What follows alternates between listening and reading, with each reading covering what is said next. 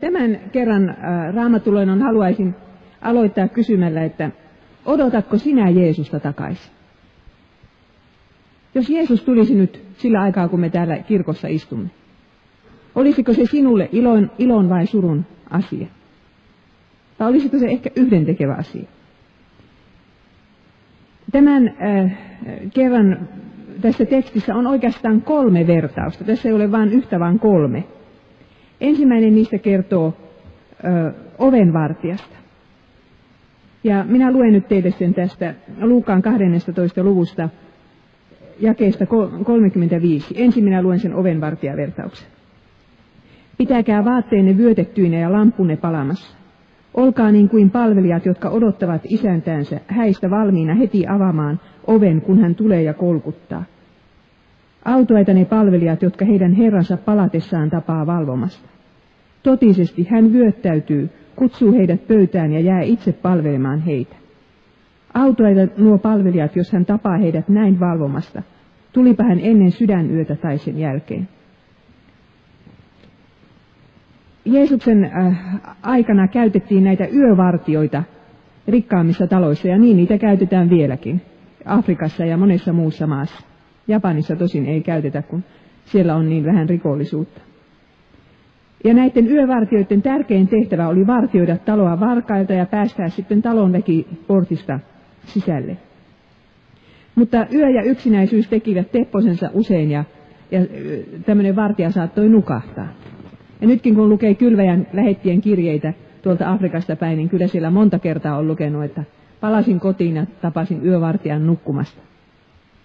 Siis keskellä yötä, kun palaa kotiin. Sitten näillä oli semmoinen liehuva helmainen mekko päällään.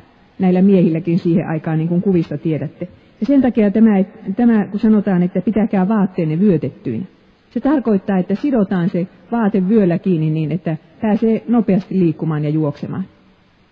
Japanissakin tehdään niin, tai miehet, joilla on kimono päällä, niin silloin kun niiden pitää liikkua nopeasti, niin, niin ne vyöttävät sen kimononsa. Ja sitten kun tässä sanotaan, että ja lampune palamassa, se tarkoittaa sitä, että kun ei ole tulitikkuja, niin se pitää olla koko ajan se tuli valmiina, että jos se isäntä tulee, niin ei siinä sitten enää voi tuluksilla ruveta tulta sytyttelemään. Lampun pitää olla palamassa ja sitä pitää olla öljyä sitten sen verran, että vaikka hän tulisi aamu kolmelta, niin öljy riittää. Sitten toinen vertaus puhuu yhtäkkiä murtovarkaasta. Ja minä luen teille nyt sen vertauksen.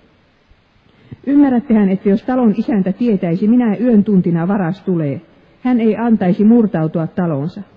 Olkaa tekin valmiit, sillä ihmisen poika tulee hetkellä, jota ette aavista.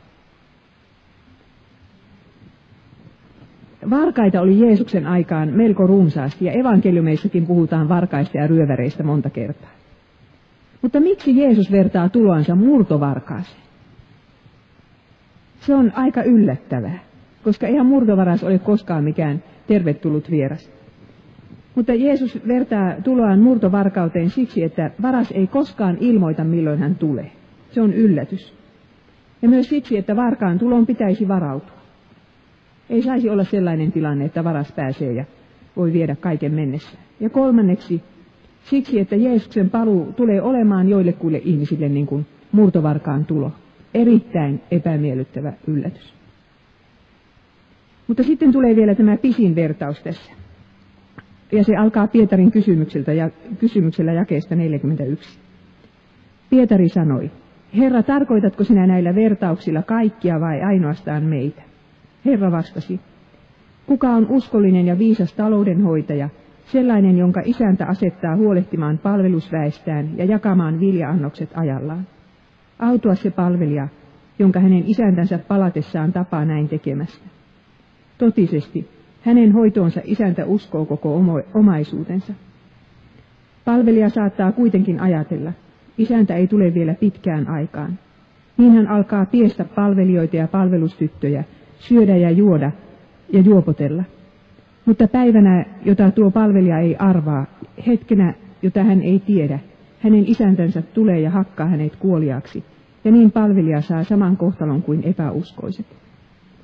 Jos palvelija tietää, mitä hänen isäntänsä tahtoo, mutta ei varaudu siihen eikä toimi hänen tahtonsa mukaan, hän saa monta raipan iskua.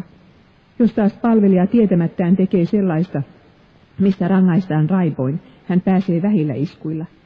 Jolle on paljon annettu, siltä paljon vaaditaan, ja jolle on paljon uskottu, se pannaan paljosta vastaamaan. Hiljennymme vielä rukoukseen. Rakas Jeesus, sinä tiedät sen, että odotammeko me sinua takaisin vai pelkäämmekö me sinun tuloasi. Vai onko se meille ehkä yhdentekevä asia? Sinä tiedät, Jeesus, että me odotamme ihmistä, joka on meille rakas. Ja jos me emme sinua odota, se tarkoittaa, että sinä et ole meille rakas. Mutta Herra, me emme myöskään aina tiedä, mitä meidän pitäisi tehdä, että sinä tulisit meille rakkaaksi. Että me voisimme tehdä niin kuin tuossa virressä sanottiin, panna synti pois, odottaa sinua. Puhu Jeesus meille tämän vertauksen kautta. Auta, että uskaltaisimme nähdä totuuden itsestämme ja myöskin sinusta. Aamen. Oletko koskaan odottanut rakkaimpasi kohtaamista? Nukuitko kesken kaiken? Pääsikö hän tulemaan niin, että et huomannut mitään? Ja silloin kun te olitte erossa, teitkö sinä sitä, mitä hän oli pyytänyt, vai teitkö sinä juuri päinvastaista? Tästähän tässä vertauksessa on kysymys. Mutta sitten toisaalta, oletko koskaan koittanut odottaa Jeesuksen paluuta, kun kerran papit ja lähetyssaarnaajat käskevät? Itse asiassa sydämesi sopukoissa et, et odota häntä, mutta yrität odottaa. Eikö siinä tule veren maku suuhun? Ja eikö silloin juuri väsymys valtaa mielen, kun oikein yrittää? Minkähän takia Jeesus ei ilmoittanut paluunsa aikaa? Ajatelkaa, miten helppoa se olisi. Vaikka sanotaan vuonna 2000. Se on niin kuin tämmöinen yövartija on siinä ja sitten Herra sanoi, että minä tulen kello kaksi yöllä. No yövartija panee kellon soimaan. Herätyskellon soimaan ja on valmiina just kun se Herra tulee. Miksi Jeesus ei tehnyt näin? Me emme tiedä aikaa ja meidän on oltava aina valmiina ja se tuntuu jotenkin niin väsyttävältä. Ihan niin kuin keskellä yötä pitäisi valvoa. Se on väsyttävää. Mutta näissä vertauksissa odottamisesta on tehty suorastaan pelastumisen ehto. Jos ei odota, ei pelastu. Tulee sama osa kuin uskottomille. Ja totta on, että elävä Jumalan seurakunta on aina odottanut Jeesusta. Paavalin aikana, Lutterin aikana ja sitten myöskin kaiken, kaikkien herätysten aikana, mutta entä meidän aikana? Kyllä lopun ajoista puhutaan ja ja niin poispäin, mutta onko se todellista Jeesuksen odottamista? Ja entä sinä itse, odotatko sinä häntä? Ja mitä sinä odotat häntä tekemään? Nimittäin me voimme odottaa Jeesusta kahdella tavalla. Voimme odottaa niin kuin tässä tämä ovenvartijan vertauksessa, että sitten se isäntä vyöttää itsensä ja palvelee meitä. Tai sitten me voimme odottaa häntä niin kuin murtovarasta, vaikka emme sitä suoraan itsellemme ehkä myönnä. Nyt tämä, haluan käsitellä tätä vertausta taloudenhoitajasta, koska se on tässä nyt tämä pisin vertaus. Ja ensinnäkin siitä, että minkälainen vastuu tällä taloudenhoitajalla on. Jos teillä on raamattu mukana, niin voitte katsoa jaetta 45, ei kun 42. Ja jos ei ole raamattuja, niin tuokaa ensi kerralla. Niin eh, tälle taloudenhoitajalle jäi yksi ainoa tehtävä.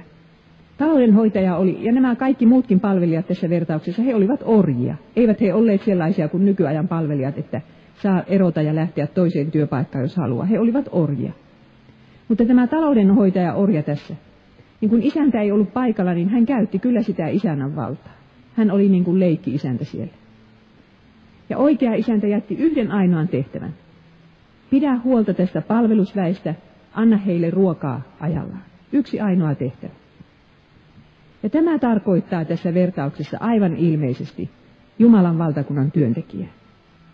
Pappi, lähetyssaarna ja nuorisotyöntekijä, jolle on annettu tehtäväksi olla Jumalan sana, eli elämän leipää jakamassa. Ja erässä mielessä me Jumalan valtakunnan työntekijät olemme Jeesuksen sijaisia täällä maan päällä. Koska jos me emme julista evankeliumia oikein, niin ihmiset jäävät nälkäisiksi. Monet joutuvat helvettiin. Sen takia tämä vastuu on niin suuri, että Jeesus sanoi, että jolle on paljon annettu, siltä paljon vaaditaan. Mutta oikeastaan me kaikki olemme erässä mielessä taloudenhoitajia, koska useimmilla ihmisillä on lapsia, tai sitten työpaikalla alaisia tai opettajilla oppilaita, näitä ihmisiä, joista me olemme vastuussa. Annammeko me heille heidän määräosansa, sanotaan vaikka rakkautta, tai rahaa, tai evankeliumia. On hirveän helppo olla näille omille, niin kuin itseänsä heikommille ihmisille kova. Minä huomasin sen niin selvästi, kun mä olin nyt kesällä Egyptissä ja, ja siellä oli kauhean kuuma ja sitten hotelli sattui olemaan huono. Joku oli sitä minulle suositellut, mutta, mutta se oli huono ja palvelu oli huono. Ja kun minä tulen sieltä kaupungilta hirveän väsyneenä ja kuumissa, niin kuinka ollakaan, ne ovat siellä korjaamassa minun kylpyhuonetta.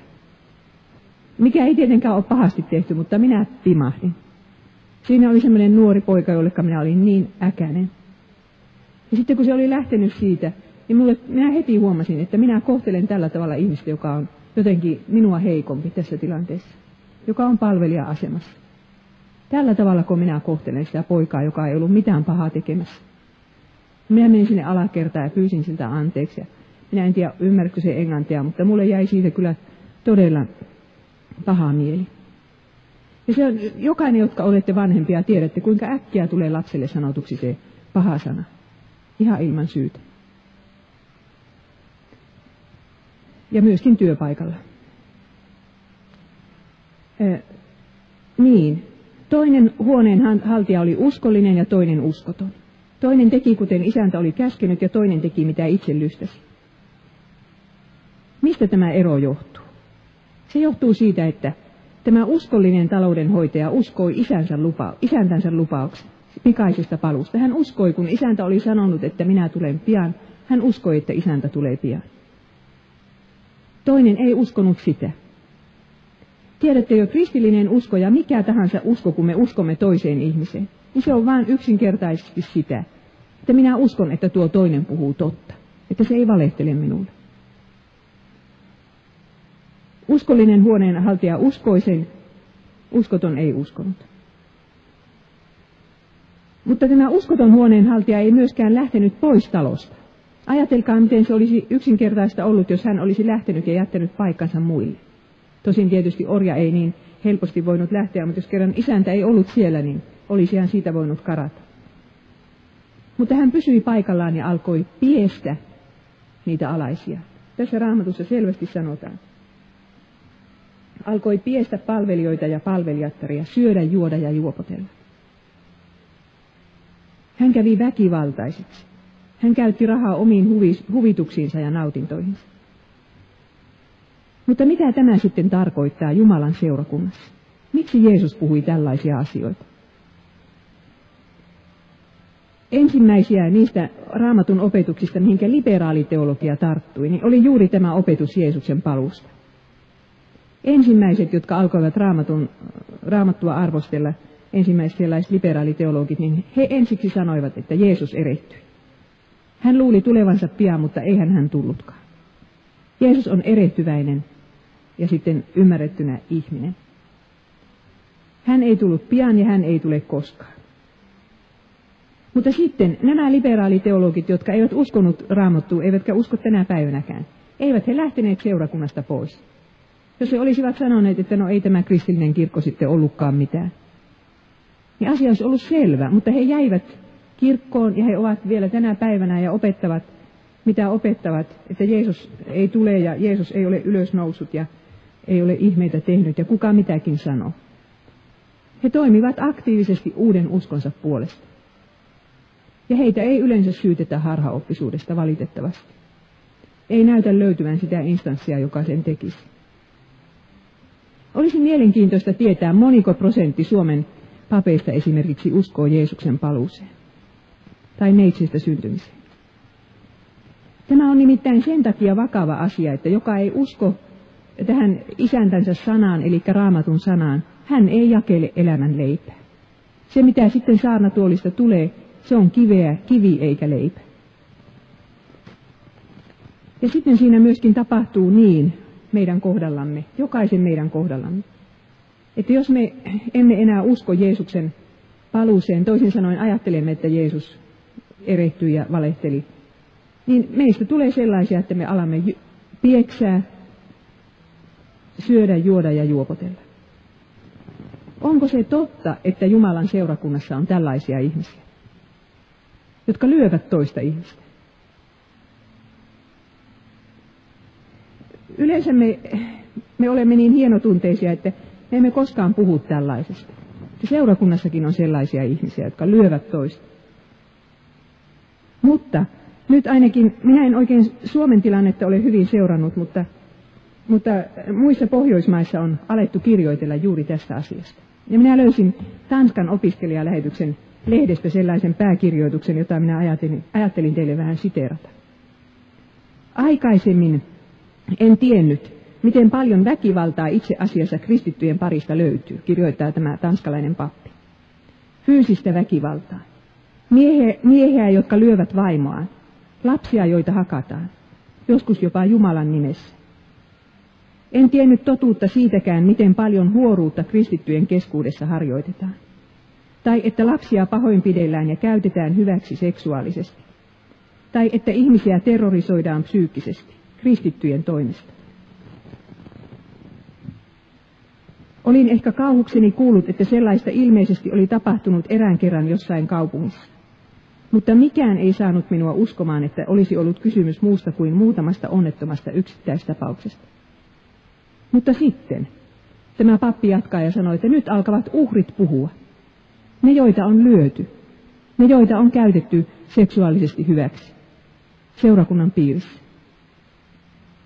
Ja sitten hän sanoi sitä, että me olemme, me olemme niin hienotunteisia, että emme uskalla puhua selvästi siitä, mistä Uusi testamentti puhuu. Puhumme hyvin yleisesti taistelusta syntiä vastaan ja Jumalan käskyjen mukaisesta elämästä, ja saatamme käsitellä käskyjä myös konkreettisemmin. Mutta kaikki tämä pysyy vielä pikkuasioiden alueella. Pikkuasioiden, jotka eivät ole niin kauhistuttavia. Skandaaleihin emme puutu. Olemmeko sitten todella julistaneet oikein?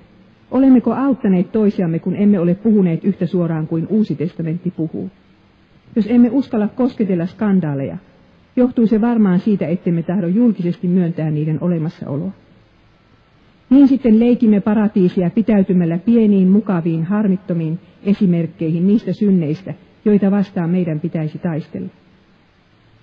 Sitähän se on. Kuka se saana pöntöstä sanoo suoraan, että tällaista tapahtuu maailmassa ja vielä kristillisessä seurakunnassa. No sitten tämä tanskalainen pappi jatkaa vielä. Syntiä meillä kaikilla on, siis meilläkin, jotka tällä puolella saarnasta tuolia seisomme. Mutta useimmilla meistä on myös pienempiä tai suurempia salaisuuksia, jotka tietää enintään vain rippi-isämme ja mahdollisesti myös aviopuolisomme. Ja vaikkei meidän pidäkään kaataa niitä alas saarnastuolista ihmisten niskaan, niin meidän on kuitenkin annettava kuulijoiden aavistaa, että ne ovat olemassa. Annettava heidän ymmärtää, että niitä asioita löytyy meidänkin elämästämme. Siis meidän saarnamiesten elämästä löytyy pienempiä tai suurempia salaisuuksia.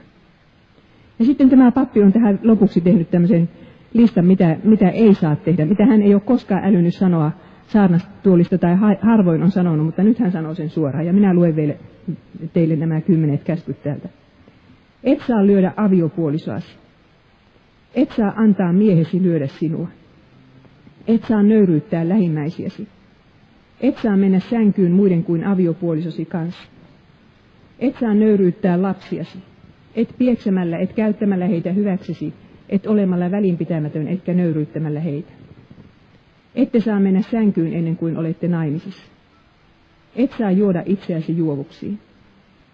Et saa varastaa et supermarketissa, et vero, veroilmoituksessa, et tietokoneohjelmien kopioinnissa, etkä tilinpidossa. Ja minä haluaisin kertoa teille vielä, minä oikein keräsin rohkeutta, että nyt minä kerron sellaisen asian, joka on, joka on minua itseäni jotenkin järkyttänyt enemmän kuin mikään muu skandaali, mistä minä olen elämässäni kuullut. Ja se on niin julkinen skandaali, että siitä on norjalaiset kir- lehdet kirjoittaneet hirveästi kaksi vuotta. Voi olla, että se on täällä Suomenkin lehdissä sitten eh, kerrottu tämä juttu, mutta kun se tapahtui Japanissa. Japanin norjalaisella koululla, missä norjalaiset lähestyssaarnaajien lapset kävivät koulua. Siellä oli 60-luvulla melkein 10 vuotta rehtorina yksi tavallinen, niin kuin ajateltiin, tavallinen uskovainen mies. Ja sitten myöhemmin kävi ilmi, että hän oli käyttänyt kymmenen vuotta niitä lapsia seksuaalisesti hyväkseen. Ja tämä, sitten nämä uhrit todellakin menivät ja ilmoittivat asian lähetysjärjestön johdolle. Siis ne uhrit ovat nykyään varmaan minun ikäisiäni. Ja lehdistölle ja kaikelle. Ja sitten kun minä tunsin, en minä itse tätä rehtoria ole koskaan tavannut, mutta tunsin hänen ystäviään ja niitä, niitä lähettäjiä, jotka olivat samaan aikaan siellä työssä. Ja kyselin heiltä tästä miehestä. Niin he sanoivat, että ei olisi mitenkään voinut arvata. Ei mitenkään olisi voinut arvata. Niin hurskas mies. Ja nyt, nyt te ymmärrätte, mitä Jeesus tarkoittaa tässä, kun hän sanoi, että jotkut palvelijat alkavat piestä palvelijoita ja palvelijattaria, syödä, juoda ja juopotella. Tätä tapahtuu. Tätä tapahtuu.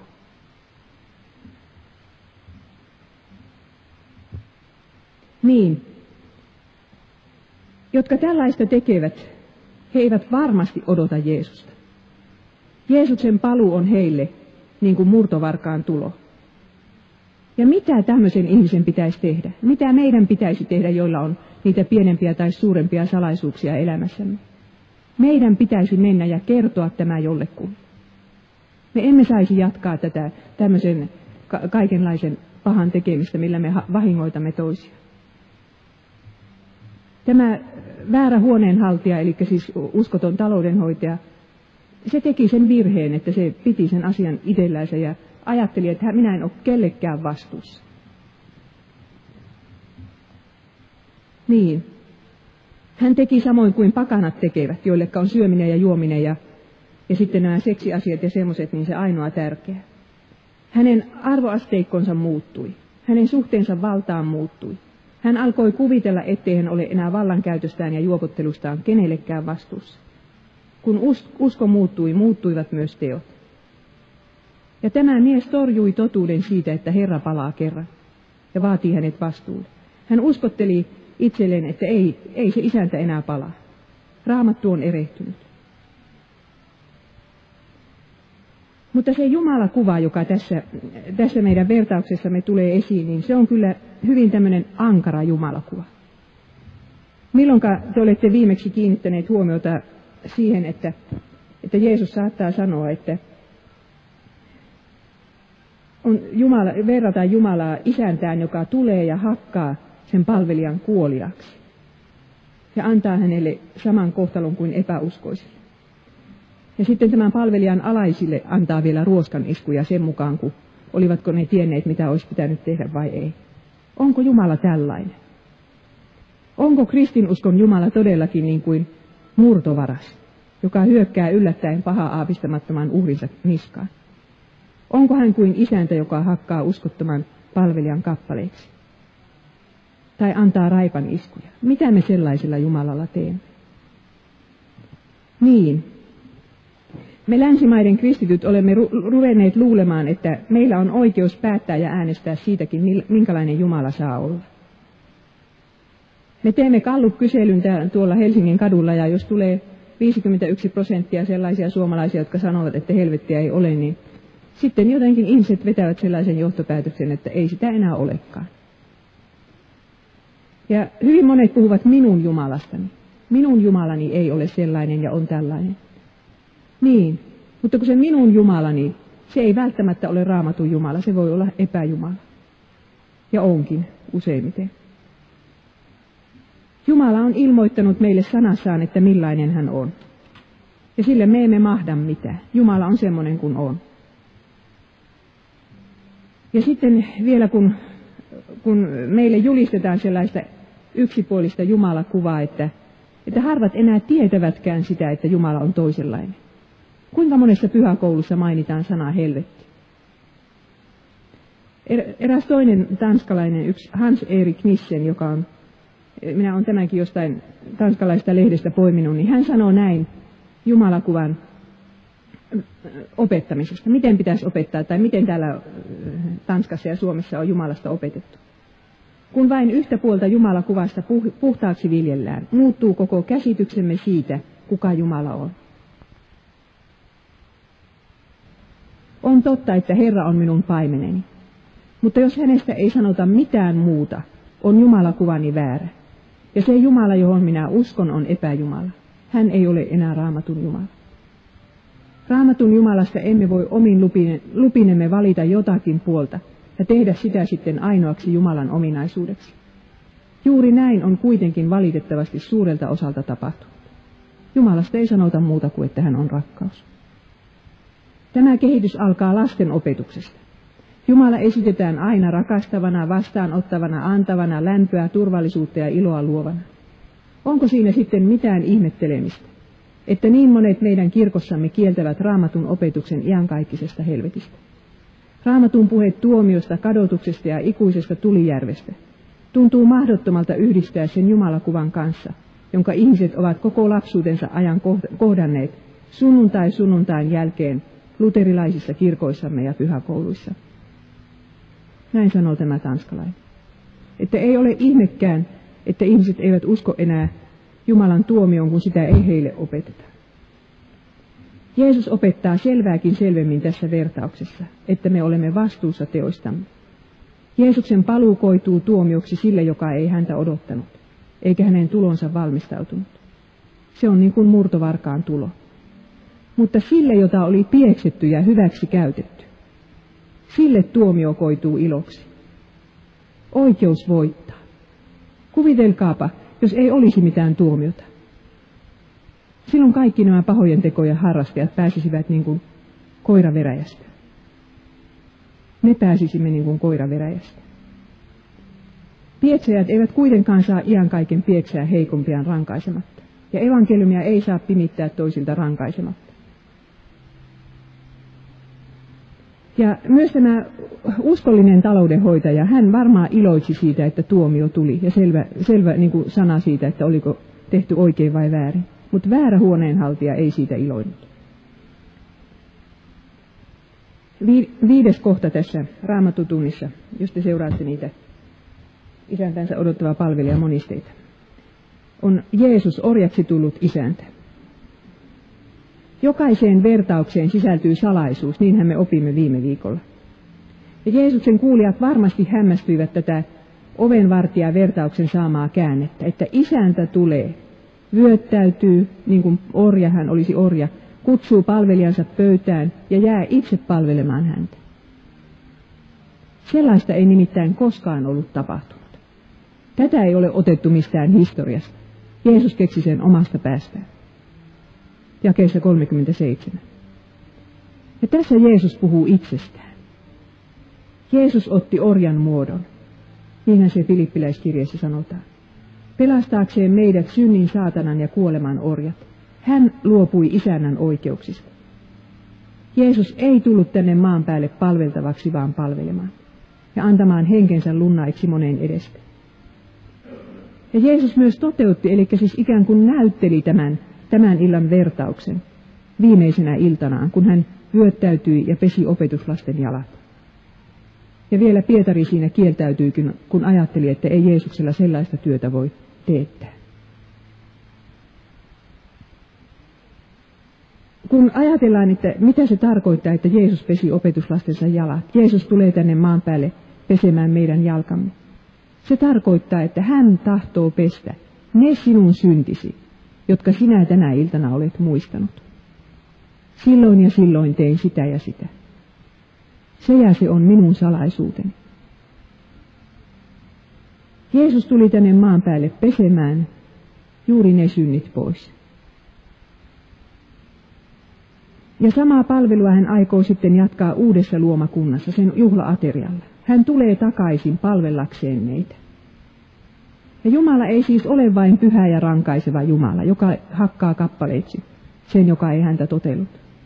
Vaan hän on myös samalla ihmistä palveleva ja sen ihmisen rangaistuksen kantava Jumala. Sillä niinhän se on. Jeesus suostui samaan kohtaloon kuin epäuskoiset, kuin tämä uskoton huoneenhaltija tässä, tulemaan kuoliaksi hakatuksi, niin kuin jakeessa 46 sanotaan. Sen voisi hyvin soveltaa Jeesukseen. Hänet hakataan kuoliaksi ja hän saa saman kohtalon kuin epäuskoiset. Eikö Jeesukselle juuri näin tapahtunut?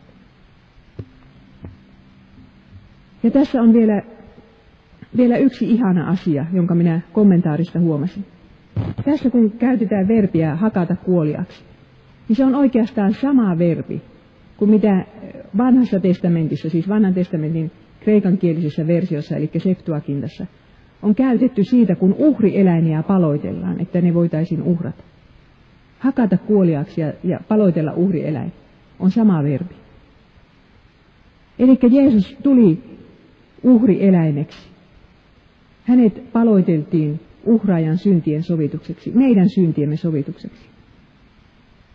Ja myöskin sen norjalaisen rehtorin, joka siellä norjalaisella koululla kymmenen vuotta teki sellaista kauheata syntiä niitä lapsia kohtaan. Kun me katsomme Jeesuksen ristiä, niin me kyllä näemme, että, että ihmiset ovat tehneet paljon pahaa, kun häntä piti niin kovasti rangaista. Vähempi ei riittänyt. Ja jos otettaisiin vain meidänkin syntimme, niin kyllä niissäkin olisi ollut jo kantamista. Mutta saati sitten kaikkien synnit. Minä en usko, että Jeesusta pystyy sydämessä, sydämestään odottamaan kukaan muu kuin se, joka on jo täällä maan päällä tullut hänen palvelemakseen. Joka on saanut kokea, miten Jeesus vyöttää itsensä, pesee minun likaiset jalkani, minun syntini taas kerran.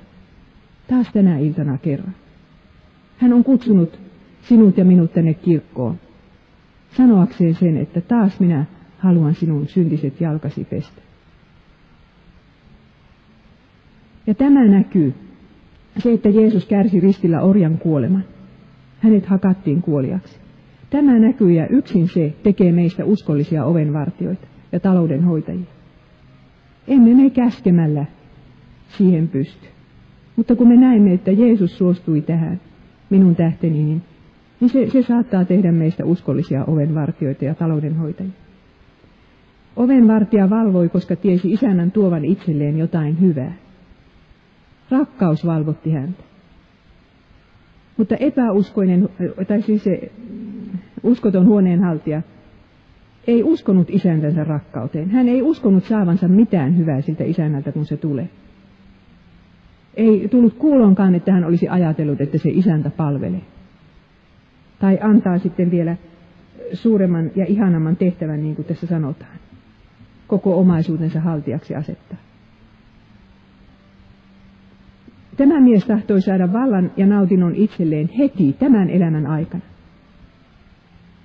Koska syvällä sydämessään hän ei uskonut, että Jumala niitä hänelle myöhemmin antaa.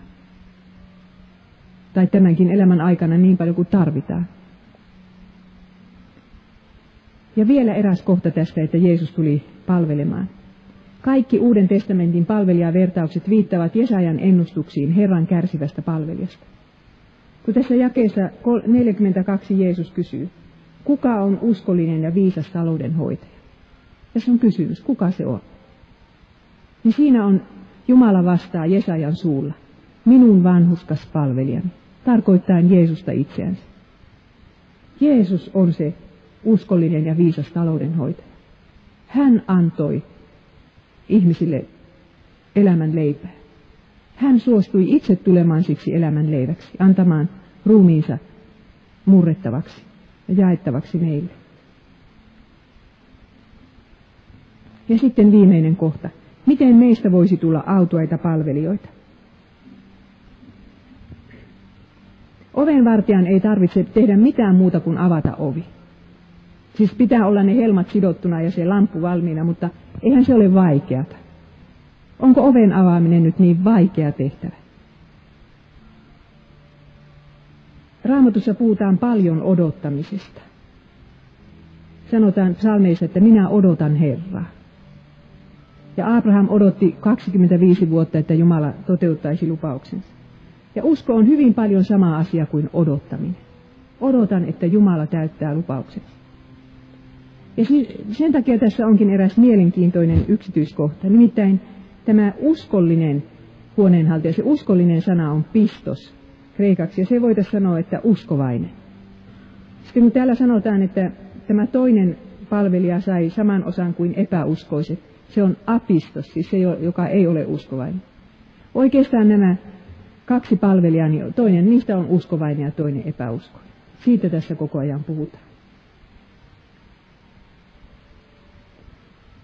Usko on sitä, että me odotamme Jeesukselta kaikkea hyvää. Ei riitä, että tiedämme Jumalan tahdon. Tie, tiesihän uskotonkin taloudenhoitaja sen. Luther on sanonut tällä tavalla. Vaikka tietäisit kaiken evankeliumista ja osaisit raamatun ulkoa, et sittenkään ole sitä oikein käsittänyt ennen kuin tiedät tämän. Se tapahtui minun tähteni. Jeesus kärsi minun puolestani. Minä odotan Herraa kerran saapuvaksi, jos joudun odottamaan häntä tänä päivänä ahdistusteni ja syntieni keskelle. Kärsimys pitää meidät valvovina. Synti pitää meidät valvovina. Koska niiden keskelle, keskellä minä odotan häneltä apua, jota kukaan muu ei voi minulle antaa. Kukaan ei voi minulle muu syntejäni anteeksi antaa ja auttaa niissä suurissa vaikeuksissa. Odottaminen on sitä, että minä avaan tänä iltana Jeesukselle oven. Tämän päiväiseen tuskaani ja hätääni ja syntiin. Ja se on minun ainoa ja tärkein tehtäväni ovenvartijana tänä päivänä. Ja ne, jotka todellakin pieksevät toisia tai käyttävät lapsia hyväksi, tai mitä täällä maailmassa nyt tapahtuu, kristityissäkin piireissä, se norjalainen rehtori. Hän ei tehnyt tätä. Hän ei avannut Jeesukselle ovea siihen syntihätäänsä. Hän ei varmaankaan puhunut siitä Jeesukselle mitään, vaikka hän piti hengellisiä puheita muille ihmisille. Eli se, mitä minä nyt haluan todella tänä iltana sanoa, on, että, että avaa Jeesukselle tänä päivänä ovi. Siihen tuskaa, mikä sinun elämässäsi tänä päivänä on. Sitä on valvominen ja Jeesuksen odottaminen. Joka ei avaa ovea, se tekee kompromissin synnin kanssa. Mutta sitten se kysymys, että mitä minun pitäisi tehdä helmasynneilleni? Mitä minun pitäisi tehdä niiden syntien kohdalla, josta minusta tuntuu, että ne, minä olen niiden orja, vaikka olen ollut uskossa näin ja näin monta vuotta. En ole päässyt niistä irti. Minun pitää avata Jeesukselle ovi. Että hän taas, taas tänä iltana saa tulla palvelemaan ja antamaan anteeksi. Ja sen hän myös tekee. Jeesus seisoo tänä iltana ovellasi ja kolkuttaa. Jokainen syntisi, jokainen surusi on hänelle ovi elämäsi.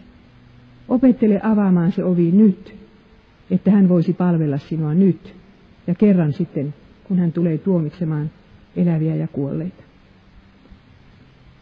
Rakas Jeesus, kiitos sinulle siitä, että sinä tulet meidän keskuuteemme niin kuin palvelija, anteeksi antamaan, auttamaan, rakastamaan.